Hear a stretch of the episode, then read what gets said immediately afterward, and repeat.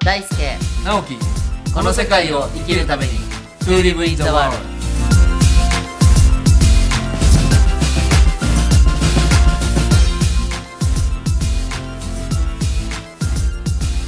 大ちゃんこんにちはこんにちはなんちさん今日はねちょっと革新的な話をね革新的このこのセカの、はい このセカと絡めてねはいで大ちゃんともうこれ半年以上、はいあのスタートしてから続けてるんですけど僕自身ねなぜこの世界この世界を生きるためにをうんみんなと共有したいかっていうと、はいその選択肢を増やすっていうことをね、うーんあの大ちゃん世代と僕らの世代が合体してもっと人生の幅を広げるためにはい選択肢がたくさんあったらいいなっていう気持ちもうんあるんですけどこの辺はずれ ないですかずれないですよですかずれないですよこなんのかね世界は選択肢にあふれてますからねそうですそうでですそこはやっぱりあの1個しかに1個とか2個しかなかったらね、もうこのどっちかしかいけないじゃないですか、んでも目の前に10個選択肢があったら2個から選ぶのと10個から選ぶってもう全然違うでしょはい違います今日はねちょっと選択っていう話をね、うん大大ちゃんとも共有したいなと思っていいですねいいですね、選択肢って聞いてすごく思うのはまずやっぱ自由っていう言葉とはい選択肢っていう言葉はすごくあの連動していると思ってて、自由ってわしの中では選択肢が多いことなんですよね。ああもう一緒です、僕もうんだから自由っていうのは何でもしていいよって話ではなくて、はい A も B も C も D も選べるはい、でどれを選ぶかっていうので A とか B とか、うんでも今ほとんどの人がこう毎日ルーティン、はい同じことの繰り返しになってると、A しかないと思ってる。そうですねで B があるよって言われてもいやいや A でしょみたいな、B はもうリスクがとか B はやったことないしとかやって選択肢が増えないんですよね。ああそうですねで例えばじゃあ遊びに行こうよって言った時に、うん、んじゃあカラオケか、映画 か飲みに行くか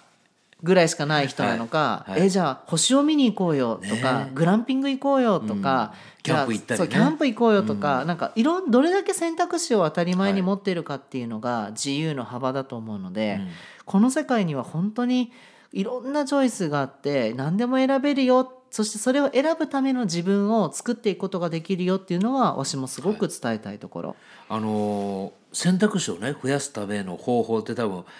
たくさんあるように一見見えてしまうんですけど、はい大ちゃんが自分の選択肢を増やすために大事にしてることってあるんですか一番シンプルなのは、それをすでに当たり前にやってる人と一緒にいることああなるほど。そう例えばわしあのねあのこの間もお話出ましたけど中瀬慎さんって、はい、しんさん。シンさんいるじゃないですか、はいはいシンさんは今ね焚き火っていうのをすごいハマってるんですよはいはいはい。そうだそうだ。そうなんですだから、生の火に触れるってわしら普段ないじゃないですか、ないですねも IH も増えてるから、はいまあ、ガスコンロで火見るかなとか年間で言う ともう花火で火確かにライターでちょこっとピッて出るないですよねぐらいなんですよねあんまりねだからその自分が火に触れるっていう経験が普段なければ、はい普段火に触れてる人と一緒に過ごせばいいんですようね。ん、なるほど ね。そうとか暖炉が家にあるは友達のとこに遊びに行くとか、いそういう私の知り合いでペンションを実家がやってるとこがあるので、そのペンションだったら生生火も炊けるしとなかるほど。こう自分がいいなと思う選択肢をすでにやってる人たちに会いに行くっていうのが、で一緒にやらせてもらうっていうのが私は一番いいなと思います、ね、ちょっともうちょっと突っ込んでね、はいじゃあその気持ちになるためにはどういう自分であるのかとかあるんですか、あえっと、今に飽きるか、はい今に嫌になるかがないと多分無理だと思ないるほどます。なるほど、うん、あーあのなんていうのかな言葉がちょっと適切か分かんないですけど、今の時代って生殺しだと思っていて、はいはいこう不快もそこそこ、快もそこそこ、死にはしないけど、ずーっとなんかうーんとえー、っとみたいな感じ、でそこを嫌だって思うかはい、あもうもう違うって思うかしないとあ多分ね他の選択肢選ぼうって思わないんですよーそうね。ですね、うんそうですね僕はね結構あの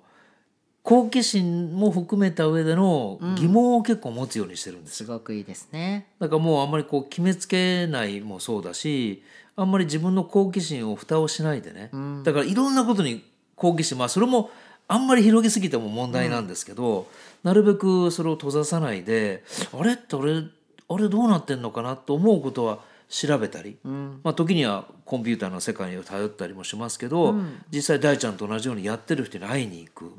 ていうのはね結構大事にしてますよね。いいですね好奇心があんまり出ないような人が増えてるのかなって思いますそれねなん,、なんでですかね私はあのせっかくこの世界に生まれたんだから、この肉体を持ってできること何でもしてみたいんしですよたいですよね。そうだけどあんまり好奇心がない人って別にいいの、いいよっていう人ってどなんでだろうなみたいなで僕結構ね今でもあの仕事書斎のねデスクの上に色鉛筆を置いてるんですよ。色鉛筆でまああの長さが1 0センチぐらいで36色入ってるのかな、でたまに色鉛筆を見てるのが楽しい時があるんですよ。はでいろんな色があるじゃないですか。で実際なんか絵を描いてみてそれを赤で描いたり青で描いたりいろんな色でこう描いてたらそれだけで結構ねどワクワクするっていうかねいいですねでこの世界って色鉛筆と一緒でしょ、もういろんな色があって、赤しか味わったことがない人にはやっぱり青とかね黄色を使おうっていう気持ちなかなかならないだろうし、うちのねあの今年あのうちの息子と一緒に、はい聞きましたよ 毎月7日やったじゃないですか。はいで教師がね言ってたのは例えばその森ばっかりを見てる生まれてから森しか見たことがない人に、じゃあビルを描いて宇宙を描いてって言われても森しか見てないからわからないっていう話が出てきたんですよ。ですごくシンプルな話だったんだけどあなるほどなと思って、やっぱり自分で料理なんかもね、和食も美味しいけど洋食中華を食べたり、時には精進料理を食べてみたり、そうすることであ僕はあれが好きだなとか、ああれ作ってみたいなとか、それとやっぱり体験することでどんどん広がってくるじゃないですかいいですねだから僕はできればやっぱり体験することもね、すごくやっぱり大事にしてほしいしいいですねもういくつになったからできないとかね、お金がないとできないとか、まあ、実際やっぱりやってみることが大事だし、だから時には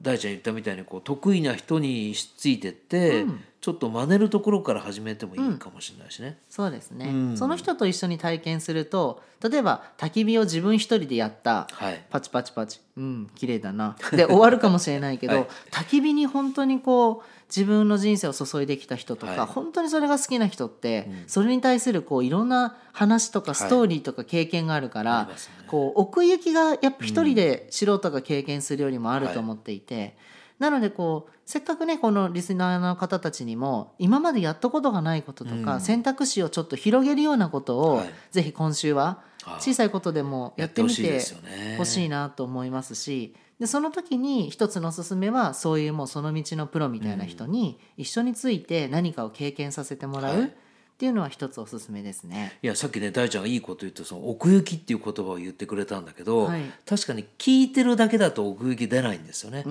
実際その聞いて体験してみて、自分でやっぱり五感を使って、やっぱ体験することでその奥行き感が出てきて出ますねまた応用力が出てきたりね、だから一個のこと興味を持った僕はなんかちょっと自分を客観視して見てみて、あこんなことに興味を持ったんだと、でちょっとやってみたらあそうやってなんか確認することで奥行きもどんどんどんどん自覚できるし、でそういうことを増やしていけばね、ものすごくやっぱり物の見方も変わってくるし、ありますねもう。本当ねちょっと詩人っぽく言うと、今日外に出て吹いてくる風によっても気持ちがねこうざわざわしたりとか、なんかそういうのありますよね。ありますあります、で多分その感性が今閉じちゃってる人多いかもしれないね、はい多分その自分が風の匂いの感じとか当たる感じが別にそもそも風が当たっていることすら認識しない人もいるかもしれないから、そこのやっぱ感性一番最初にこの世界始めた時はセンスを磨くっていうはい話をしたと思うんですけど、やっぱ今年も感性をどんどん磨いていってほしいなと思います。本当ね感性ってあの尽きることないんですよね。ねえ本当にもう本当ねあのいくつになったからもう感性の力向上しないっていうのはもうありえないのはで、いはいね、体力とか落ちるかもしれないですけど、はい感性センスは一生磨かれていきますもそうんですね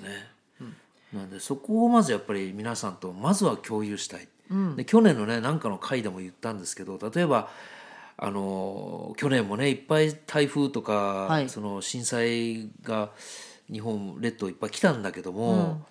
必ず皆さんスーパー行ってこうカップラーメン買い占めたりとかね、はいもう売り切れになったりするじゃないですか。はいでもなんかその時にいやもうなかったら買うじゃなくてちょっと家の周りにあるものを見渡してみてね、うんなんかアレンジするとか、それも本当いつも言ってる編集力ですよ、うんなんかその辺でこうすぐ買うんじゃなくてなんか作るとかそれこそ編集してみるとかで、なんかもうちょっと違う選択肢がね、たくさん増えるだろうし、あれね本当僕の近所の人 も道であったら「カップラーメン買いましたか?」って聞いてきて「いや いや僕は買ってないですよ」って言っても1日で過ぎてったでしょ。うんで次の日に聞いたら「今日の夕食はうちの我が家はカップラーメンだ」みたいな感じそで れも楽しいけまあ、どね楽しいけどね楽しいんですけどいやあの小麦粉とかなかったですか家にとか、いやありますよっていや小麦粉でちょっと水豚作るとかね、なんかみんなでこう水で溶いて、ちょっとお味噌汁に入れてみるとかね、なんかそういうアレンジもやったらいいのになって、その話を聞いて、あの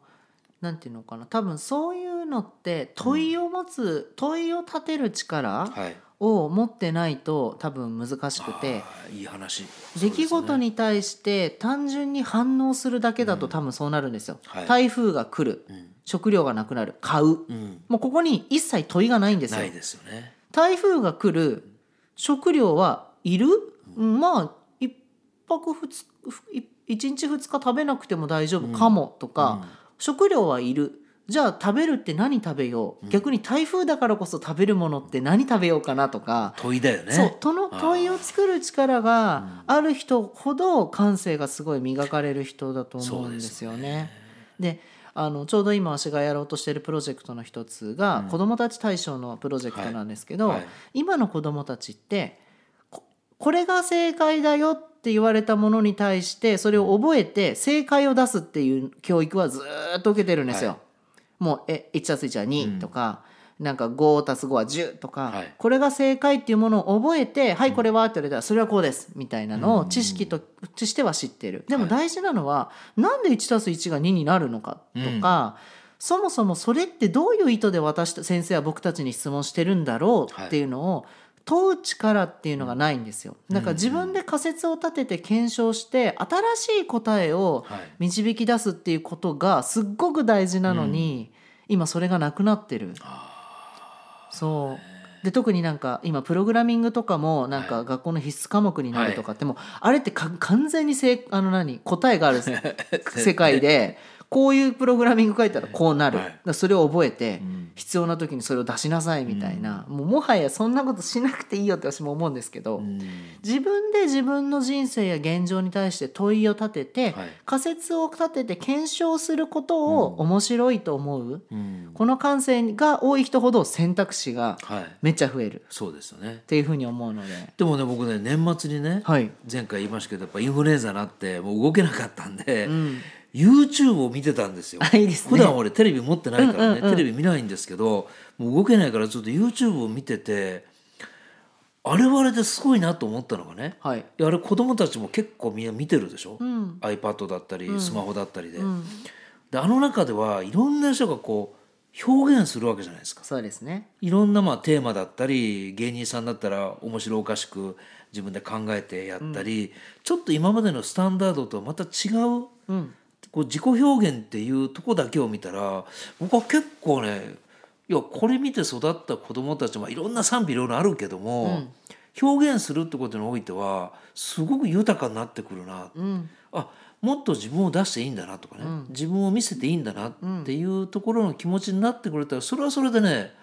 なんかいいかなっていう気もすごくしたんですよ。うんうんあのその発想で見ている YouTube であればいいけど、それを単に面白いからあそうそなうねりたいっていうことだと違そうそううそうっていう違う違う違うこそれれはがねセンスの話それではすそうよそうねもうそうなんですよ。うんそこはね本当な なんじゃこれはっていうのもいっぱいあるし 全部が全部ねいいと思ったわけじゃないんですけど、うんうん一つやっぱり悶々としてこう外に出せない人がね、多かったとしたらやっぱりあれを見てあもっと自分はこうしてみようとか、そういうふうにこう建設的にいい意味でね、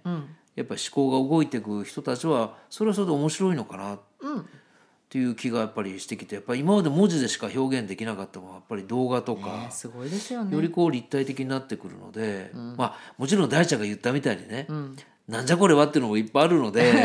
あの両両手話で称賛できるわけじゃないんですけど、一つやっぱり面白い時代がねまた来るのかなっていうそうです予感はしましたよね。だから本当にいろんなものが増えるからこそ本当にその表層ではなくその本質を見極める、はいでその見極めるために検証する、問いを立てる経験するっていうことを自分でちゃんとできる人はすごいセンスが磨かれていくし、そうですね逆にいろんな表現が増えたら、もうそれにノイズばっかりで、もう自分がそれに洗脳されてもう単に「あ面白いはい」とか「うわこれいいはい」みたいなもう考える力感じる力が失われちゃうとまた確かにそういう人を狙って集客するための YouTuber もいるでしょうしね、もういますよ、もう本当に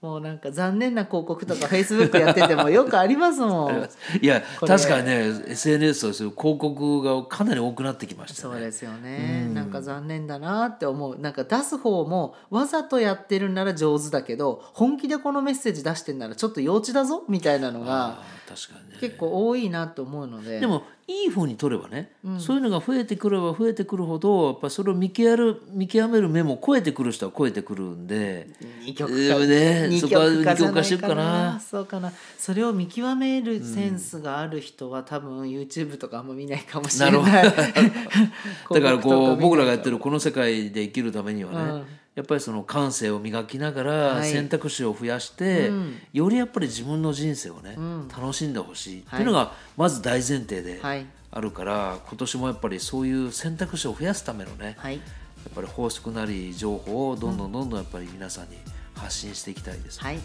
で今も音声でやってますけど、やっぱ音声以外の手段とかねそうですねいろいろあるしちょっとその旅をしながら動画っていうのもねそうですね場合によっちゃありかもしれないし、ね、やりましょうやりましょうなんか合宿みたいなこともやりもまししょうかしたらやりましょやってもいいかもしれないやしりますよ今年はやりますよね、はいそしていろいろそそれこそ選択肢をねはい増やしていってそうもっともっともっとみんなと共有できるようはいにしたいと思いますので、はいまた楽しみにしてますので、はい今日もありがとうございました。ありがとうございます